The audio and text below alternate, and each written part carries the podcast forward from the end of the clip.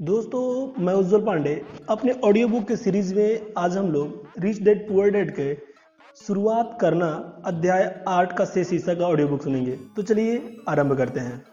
अपने ब्रोकर्स को अच्छे पैसे दें, अच्छी सलाह की शक्ति। कई बार मैं देखता हूँ कि लोग अपने मकान के सामने एक तख्ती लगा देते हैं जिस पर लिखा होता है, मालिक द्वारा बिकाऊ है। या मैं टीवी पर लोगों को देखता हूँ जो डिस्काउंट ब्रोकर्स होने का दावा करते हैं। मेरे अमीर डैडी ने मुझे इसके विपरीत नीति पर चलना सिखाया था। वे पेशेवरों को अच्छे पैसे देने में यकीन करते थे और मैं भी उन्हीं की नीति पर चलता हूँ। आज मेरे पास महँगे वकील अकाउंटेंट रियल एस्टेट ब्रोकर्स और शेयर दलाल हैं। क्यों? क्योंकि अगर और मेरा मतलब है, अगर ये लोग पेशेवर हैं तो उनकी सेवाओं से आपका मुनाफा बढ़ना चाहिए। और वो मुझसे जितने ज़्यादा पैसे कमाते हैं उनकी बदौलत मैं उससे बहुत ज़्यादा पैसे कमाता हूँ। हम सूचना युग में रहते हैं। सूचना बेसकीमती है। एक अच्छा ब्रोकर आपको जानकारी देगा लेकिन साथ ही वो आपको शिक्षित करने के लिए समय भी देगा। मेरे कई ब्रोकर्स मेरे लिए कर, करते हैं। उसने मुझे सिखाया है। जब मेरे पास बहुत कम पैसा था या बिल्कुल भी नहीं था मैं आज भी उनके साथ हूँ। मैं किसी ब्रोकर्स को जितना पैसा देता हूँ, उसकी जानकारी पर मैं उससे बहुत ज़्यादा पैसे कमा लेता हूँ। इसलिए मुझे यह बात अच्छी लगती है। जब मेरा रियल एस्टेट ब्रोकर या स्टॉक ब्रोकर बहुत से पैसे कमाता है, क्योंकि आमतौर पर इसका मतलब यह होता है कि मैंने भी बहुत सारे पैसे कमाए हैं। एक अच्छा ब्रोकर मेरे लिए पैसे तो कमाता ही है, इसके अलावा वो मेरा समय भी बचाता है। जैसे तब जब मैंने वह खाली ज़मीन नौ हज़ार डॉलर में खरीदी और उसे तुरंत पच्चीस हज़ार डॉलर में बेच दिया, ताकि मैं अपनी पोर्ट्स कार ज़्यादा जल्दी खरीद सकूँ। ब्रोकर्स, बाज़ार में मेरी आँख कान है वे हर दिन मैदान में रहते हैं, इसलिए वहाँ मेरे रहने की ज़रूरत नहीं पड़ती इसके बजाय मैं तो गोल्फ खेलना पसंद करूँगा जो लोग अपना मकान खुद बेचते हैं, शायद वे अपने समय को ज़्यादा कीमती नहीं मानते मैं कुछ पैसे बचाने के चक्कर में अपना समय क्यों खराब करूँ? जबकि मैं उस समय का उपयोग ज़्यादा पैसे बनाने या अपने प्रियजनों के साथ गुजारने में कर सकता हूँ। मुझे यह बहुत मज़ेदार लगता है कि कई गरीब और मध्यवर्गीय लोग रेस्टोरेंट में खराब सेवा के बावजूद वेटर को 15 से 20 प्रतिशत टिप देते हैं, लेकिन ब्रोकर के 3 से 7 प्रतिशत चुकाने में शिकायत करते हैं। वे व्यय वाले कॉलम में लगातार लोगों को टिप देकर खुश होते हैं और संपत्ति वाले कॉलम में लोगों को टिप देने से कतराते हैं। इससे तो वित्तीय समझदारी नहीं है। याद रखें, सभी ब्रोकर एक जैसे नहीं होते। दुर्भाग्य से ज़्यादातर ब्रोकर सिर्फ़ सेल्स पीपुल होते हैं। वे रियल एस्टेट बेचते तो हैं, लेकिन उनके खुद के पास कोई रियल एस्टेट नहीं होती। या होती भी है तो थोड़ी बहुत। मकान बेचने वाले और निवेश करने वाले में बहुत बड़ा फ़र्क होता है। यही शेयर, बॉन्ड, म्यूचुअल फंड और बीमे के ब्रोकर्स के बारे में सच है, जो खुद को वित्तीय नियोजक कहते हैं। जब मैं इस तरह के किसी भुगतान वाले पेशेवर व्यक्ति से बातचीत करता हूँ तो मैं पहले पता लगाता हूँ कि उसके खुद के पास कितनी जायदाद या शेयर है और वह कितनी फ़ीसदी टैक्स देता है। और ये मेरे टैक्स वकील तथा अकाउंटेंट पर भी लागू होता है। मेरा एक अकाउंटेंट है जो अपने खुद के काम पर ध्यान केंद्रित करता है। उसका पैसा अकाउंटिंग है, लेकिन उसका काम रियल एस्टेट है। इससे पहले मेरे पास एक अकाउंटेंट था जो एक छोटे कारोबार का अकाउंटेंट था, लेकिन उसके पास कोई रियल एस्टेट नहीं था। मैंने अकाउंटेंट बदल लिया क्योंकि हम एक ही कारोबार से प्रेम नहीं करते थे। ऐसे ब्रोकर खोजे जो आपको सर्वश्रेष्ठ हित में काम करें। कई ब्रोकर्स आपको शिक्षित करने में समय लगाएँगे और वे आपके लिए सबसे अच्छी संपत्ति साबित हो सकती है। बस उदार रहें और उनमें से ज़्यादातर आपके प्रति उदार रहेंगे। अगर आप उनकी कमीशन में कटौती करने के बारे में ही सोचते रहेंगे तो फिर वे आपकी ज़्यादा मदद क्यों करेंगे? यह सरल सा तर्क है। जैसे मैंने पहले कहा था, प्रबंधन की योग्यता लोगों का प्रबंधन करना है। कई लोग सिर्फ़ उन्हीं लोगों का प्रबंधन कर पाते हैं जो उनसे कम चतुर हो और जिन पर उनकी शक्ति हो। मध्यम श्रेणी के कई मैनेजर मध्यम श्रेणी में ही बने रहते हैं और उन्हें प्रमोशन नहीं दिया था क्योंकि वे सिर्फ़ अपनी मात हाथों के साथ ही काम करना जानते हैं। अपने ऊपर के लोगों के साथ कम करना नहीं जानते। वास्तविक योग्यता है किसी तकनीकी क्षेत्र में अपने से श्रेष्ठ या चतुर व्यक्तियों को प्रबंधन करना तथा उन्हें अच्छे पैसा देना। इसलिए कंपनियों का एक संचालक मंडल होता है। आपका भी होना चाहिए। इसी में वित्तीय समझदारी है। सातवां इंडियन गीवर बने। कुछ नहीं देकर कुछ पाने की शक्ति। जब पहले यूरोपीय निवासी अमेरिका में रहने गए तो वे अमेरिकी भारतीयों की एक सांस्कृतिक परंपरा देखकर दंग रह गए। मिसाल के तौर पर अगर किसी गोरे आदमी को ठंड लगती तो अमेरिकी भारतीय उसे कंबल दे देते थे। श्वेत श्वेत प्रवासी इस उपहार मान लेते थे। और जब अमेरिकी भारतीय कंबल वापस माँगता था तो उसे अक्सर बुरा लग जाता था। अमेरिकी भारतीयों को भी बुरा लगता था। जब उन्हें पता चलता था कि श्वेत प्रवासी कंबल वापस नहीं करना चाहते। यहीं से इंडियन गीवर वाक्यांश पैदा हुआ। एक छोटी सी संस्कृति गलत फहमी के कारण संपत्ति वाले कॉलम के संसार में इंडियन गीवर बनना दौलत के लिए बहुत ज़रूरी है। प्रबुद्ध निवेशक का पहला सवाल यह होता है, मेरे पैसा मुझे कितनी जल्दी वापस मिल सकता है? वे यह जानना चाहते हैं कि उन्हें मुफ़्त में क्या मिलेगा। इसलिए आर ओ आई यानी निवेश पर मुनाफा इतना महत्वपूर्ण है। मिसाल के तौर पर मुझे फोरक्लोजर में एक छोटा कंडोमिनियम मिला। यह मेरे घर के कुछ ही ब्लॉक दूर था, बैंक वाले साठ हज़ार डॉलर चाहते थे और मैंने पचास हज़ार डॉलर की बोली का आवेदन दे दिया। उन्होंने इसे स्वीकार कर लिया क्योंकि मेरे आवेदन के साथ पचास हज़ार डॉलर के कैसिए सर चेक भी लगा हुआ था। उन्हें एहसास हो गया कि मैं गंभीर हूँ। ज़्यादातर निवेशक कहेंगे, क्या बहुत सारा पैसा फंसा नहीं रहे थे? क्या इस पर लोन लेना ज़्यादा अच्छा तरीका नहीं था? जवाब है, इस मामले में नहीं। मेरी निवेश कंपनी इस कंडोमिनियम का इस्तेमाल जाड़े के महीने में वैकेशन रेंटल के रूप में करती है। जब स्नोबोर्ड एरिजोना होता है ये चार साल में चार महीने पच्चीस सौ डॉलर प्रति माह पर किराए में उठाता है। बाकी के आठ महीने में इसका किराया सिर्फ़ एक हज़ार डॉलर आता है। मेरा पैसा लगभग तीन साल में वसूल हो गया। अब मैं इस संपत्ति का मालिक हूँ, जो हर महीने मुझे अतिरिक्त पैसा देती है। यही शेयरों के साथ होता है। अक्सर मेरा ब्रोकर फ़ोन करके सलाह देता है कि मैं किसी कंपनी के शेयर में काफ़ी बड़ी राशि लगा दूँ, क्योंकि उसे लगता है कि कोई ऐसी चीज़ होने वाली है जिससे उस शेयर का भाव बढ़ जाएगा। जैसे किसी नए प्रोडक्ट की घोषणा, मैं एक सप्ताह से एक महीने तक की अवधि के लिए अपना पैसा लगा देता हूँ। शेयर का भाव बढ़ने पर मैं अपने शुरुआती पैसे को बाहर निकाल लेता हूँ, बचे हुए शेयर छोड़ देता हूँ। और बाज़ार का उतार चढ़ाव की चिंता से मुक्त रहता हूँ, क्योंकि मेरा मूल रकम वापस आ चुका है और किसी दूसरी संपत्ति पर काम करने को तैयार है। तो मेरा पैसा अंदर जाने के बाद बाहर निकल आता है, लेकिन इसकी वजह से मैं एक ऐसी संपत्ति के मालिक बन जाता हूँ जो तकनीकी दृष्टि से मुफ़्त होती है। यह सच है कि मैंने कई मौक़ों पर पैसे का नुकसान भी झेला है, लेकिन मैं उतने ही पैसों से खेलता हूँ जिसके नुकसान को मैं झेल सकता हूँ। मैं कहूँगा कि औसतन दस निवेशों में से दो तीन पर छक्के मार लेता हूँ जबकि पाँच छः में से कुछ नहीं होता और ती, दो तीन में घाटा हो जाता है। लेकिन मैं अपने नुकसान सिर्फ़ उसी पैसे तक सीमित कर लेता हूँ जो उस वक्त लगे होते हैं। जो लोग जोखिम से नफरत करते हैं वे अपना पैसा बैंक में रखते हैं। दीर्घकालीन दृष्टि से सुरक्षित बचत शून्य बचत से बेहतर होता है लेकिन अपना मूलधन वापस निकालने से बहुत समय लगता है।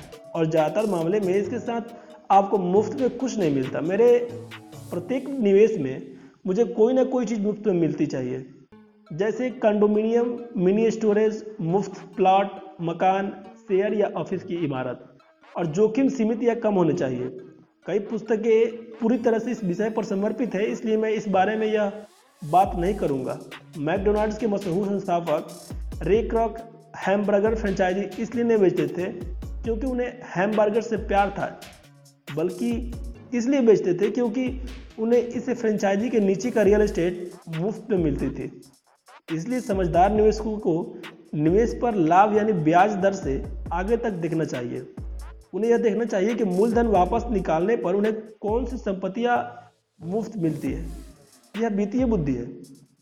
आठवां विलासिताएँ खरीदने के लिए संपत्तियों का इस्तेमाल करें, एकाग्रता की शक्ति। एक दोस्त का बेटा बहुत खर्चीला था और ऐसा लगता था जैसे वो अपने जेब में छिद्र कर रहा है। सोलह साल की उम्र में वो अपने खुद को कार चाहता था। बहाना।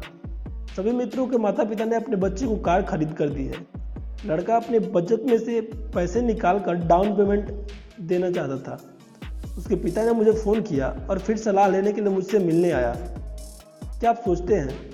कि मुझे उसे पैसे देना चाहिए या मैं भी दूसरे पिताओं की तरह उसे कार खरीद कर दे दूँ। मैंने जवाब दिया, इससे कुछ समय के लिए तो दबाव कम हो जाएगा, लेकिन भविष्य के लिए वह कौन सबक सीखेगा? क्या आप कार के मालिक बनने की उसकी इस इच्छा का इस्तेमाल करके उसे कुछ सीखने के लिए प्रेरित कर सकते हैं? अचानक उसके दिमाग की बत्ती जल गई और तेज़ी से घर चला गया। दो महीने बाद मैं अपने मित्र से दोबारा मिला। मैंने पूछा, क्या आपके बेटे की नई कार मिल गई? नहीं, उसे नहीं मिली। लेकिन मैंने उस कार के लिए तीन हज़ार डॉलर दे दिए। मैंने उससे कहा कि वो अपने कॉलेज में मनी के बजाय मेरे पैसे का इस्तेमाल करे। वाह, ये तो आपका उदारता है, मैंने कहा। दरअसल ऐसा कुछ नहीं है। पैसे के साथ एक शर्त जुड़ी है। शर्त क्या है? मैंने पूछा। देखिए, सबसे पहले तो हमने आपका कैश गेम खेला। फिर हमने पैसे के समझदारीपूर्ण उपयोग के बारे में लंबी बातचीत की। उसके बाद मैंने उसे दवाल स्ट्रीट जर्नल की सदस्यता दिला दी और शेयर बाज़ार पर कुछ पुस्तकें भी दिला दी। फिर क्या हुआ? मैंने पूछा शर्त क्या थी? मैंने उससे कहा कि वे तीन हज़ार डॉलर उसके थे, लेकिन वो उस पैसे से सीधे कार नहीं खरीद सकता था। वो इसका इस्तेमाल किसी शेयर ब्रोकर को खोजने और शेयर खरीदने बेचने में कर सकता था। एक बार जब वो तीन हज़ार डॉलर के छः हज़ार कर लेगा तो फिर वह उससे कार खरीद सकता है और बाकी का तीन हज़ार डॉलर उसकी कॉलेज फंड में चला जाएगा। और परिणाम क्या हुआ? मैंने पूछा। देखिए, अपने शेयर व्यापार में वो शुरुआत में तो खुशकिस्मत रहा, लेकिन कुछ दिनों बाद काफ़ी रकम गंवा दी। फिर उसकी सच्ची रुचि जागी। आज मैं कहूँगा कि उसके दो हज़ार डॉलर कम हो चुके हैं, लेकिन उसकी दिलचस्पी आसमान छू रही है। उसने मेरी खरीदारी खरीद कर दी हुई सारी पुस्तकें पढ़ ली है और वह अधिक पुस्तकें लाने के लिए लाइब्रेरी जाता है। वो उत्साह से द वॉल स्ट्रीट जर्नल पढ़ता है और सूचकों पर नज़र डालता है। उनके सिर्फ़ एक हज़ार डॉलर बचे हैं, लेकिन उसकी दिलचस्पी और ज्ञान आसमान छू रहे हैं। वह जानता है कि अगर ये बचे हुए पैसे चले गए तो उसे दो साल तक पैदल चलना होगा। लेकिन उसे अब उसकी कोई परवाह नहीं है। वह तो कार लेने में रुचि भी नहीं दिखाता, क्योंकि उसे एक ज़्यादा मज़ेदार खेल मिल गया है। मैंने पूछा, अगर वह सारा पैसा गंवा दे तो क्या होगा? तब की बात तब देखी जाएगी। मैं तो यही चाहूँगा कि वह हर चीज़ अभी गंवा दे, बजाय इसके कि वह हमारी उम्र में आकर हर चीज़ गंवाने को जोखिम ले। और इसके अलावा मेरी समझ में, मैंने उसकी शिक्षा पर अब तक जितने पैसे खर्च किए हैं, उनमें से यही तीन हज़ार डॉलर सबसे सार्थक रहे। वो जो सीख रहा है, वो जीवन भर उसके काम आएगा। और ऐसा लगता है कि अब वो पैसे की शक्ति को सम्मान करने लगा है। जैसा मैंने पहले कहा था, अगर कोई व्यक्ति आत्म अनुशासन की शक्ति में माहिर नहीं बन सकता तो अमीर बनने की कोशिश नहीं करना ही सबसे अच्छा है। मैं ऐसा इसलिए कहता हूँ क्योंकि हालाँकि संपत्ति वाले कॉलम से कैश फ्लो विकसित करने की प्रक्रिया सिद्धांतता आसान है, लेकिन पैसे का सही इस्तेमाल की दिशा दिखाने का मानसिक संयम मुश्किल साबित होता है। बाहरी प्रलोभनों के कारण आज के उपभोक्ता जगत में यह ज़्यादा गहरा आसान होता है कि पैसे को खर्च वाले कॉलम में उड़ा दिया जाए। कमज़ोर मानसिक संयम की वजह से धन न्यूनतम प्रतिरोध के रास्ते पर बह जाता है। यही गरीबी और वित्तीय संघर्ष का कारण है। नीचे का उदाहरण दर्शाता है कि अधिक धन बनाने की खातिर धन को दिशा देने के लिए वित्तीय बुद्धि की ज़रूरत होती है। यदि हम 100 लोगों को साल की शुरुआत में दस हज़ार डॉलर दे दे तो मेरे हिसाब से साल के अंत में यह होगा। अस्सी के पास कुछ नहीं बचेगा। दरअसल, कई तो उस पैसे से नई कार, फ्रीज, इलेक्ट्रॉनिक उपकरण या वेकेशन के डाउन पेमेंट देकर ज़्यादा कर्ज में डूब जाएँगे। 16 उस दस हज़ार डॉलर के पाँच से दस प्रतिशत बढ़ा लेंगे। चार परसेंट इसे बढ़ाकर बीस हज़ार या मिलियन डॉलर कर लेंगे। हम कोई पैसा सीखने के लिए स्कूल इसलिए जाते हैं ताकि हम पैसे के लिए काम कर सकें। मेरे विचार से पैसे से अपने लिए काम कराना सीखना भी उतना ही महत्वपूर्ण है।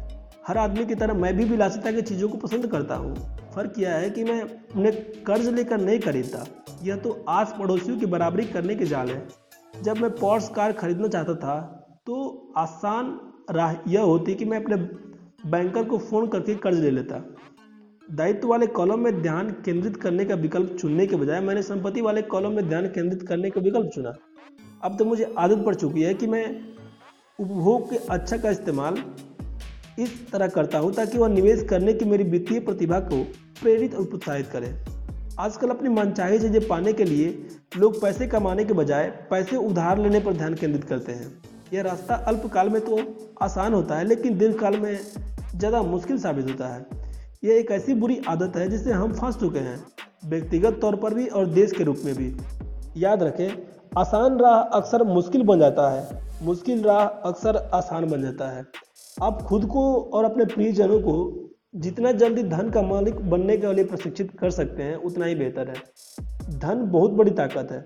दुर्भाग्य से लोग धन की शक्ति का इस्तेमाल अपने खिलाफ करते हैं। यदि आपकी वित्तीय बुद्धि कम है तो पैसा आपको ज़मीन पर पटक देगा। वह आपसे ज़्यादा चतुर होगा। अगर पैसा आपसे ज़्यादा चतुर है तो आप जीवन भर इसके लिए काम करते रहेंगे। धन का मालिक बनने के लिए आपको इससे ज़्यादा चतुर होने की ज़रूरत है। फिर वैसा ही होगा जैसा आप चाहेंगे। यह आपकी आज्ञा का पालन करेगा। इसका गुलाम बनने के बजाय आप इसके मालिक बने। इसमें वित्तीय समझदारी है। नौवा नायक चुने, मिथक की शक्ति। बचपन में मैं विली, मेज, हैंक, एरन और योगी बैरा का दीवाना था। वे मेरे नायक थे और मैं उन्हीं जैसा बनना चाहता था। मैं उनके बेसबॉल कार्डर्स सजो कर रखता था। मैं उनके आंकड़े मुँह जबानी जानता था। R B I E R A उनके बैटिंग औसत, वे कितने कमाते थे और माइनर लीग से ऊपर कैसे आए?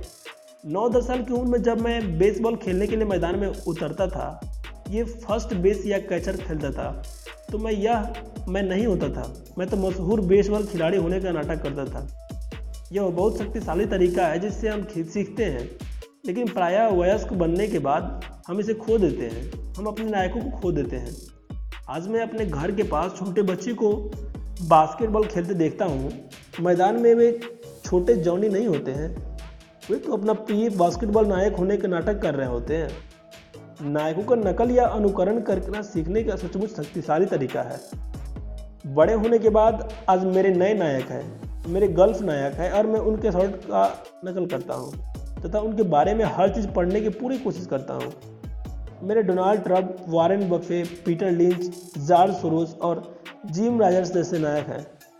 मैं उनके आंकड़े उसी तरह जानता हूँ, जिस तरह की बचपन में अपने बेसबॉल नायकों के ईयर आई। एंड रन एवरेज और आरबीआई रन्स बैटेड इन जानता था।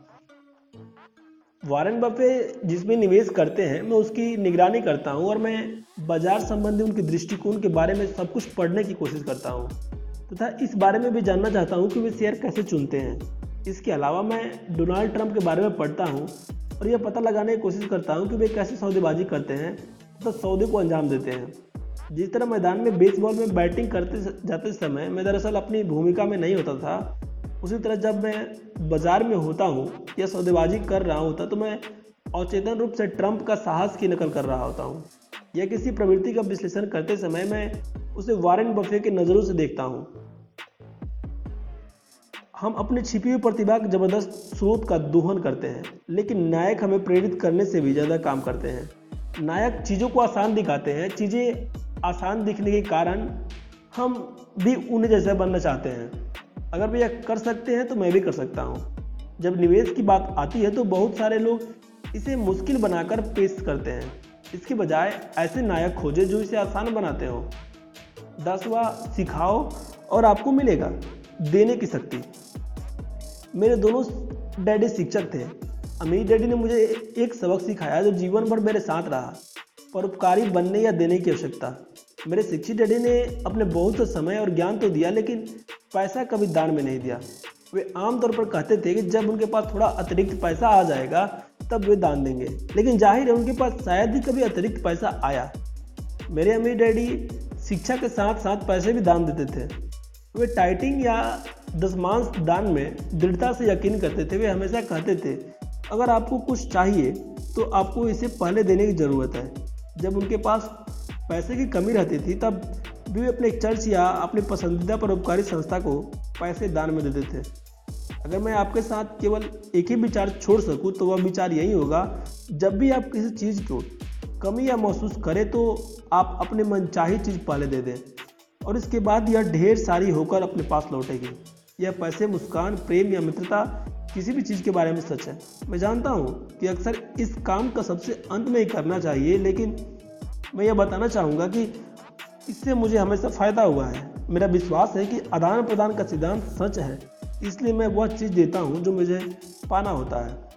मैं पैसे चाहता हूँ, इसलिए मैं पैसा देता हूँ और यह कई गुना होकर लौटता है।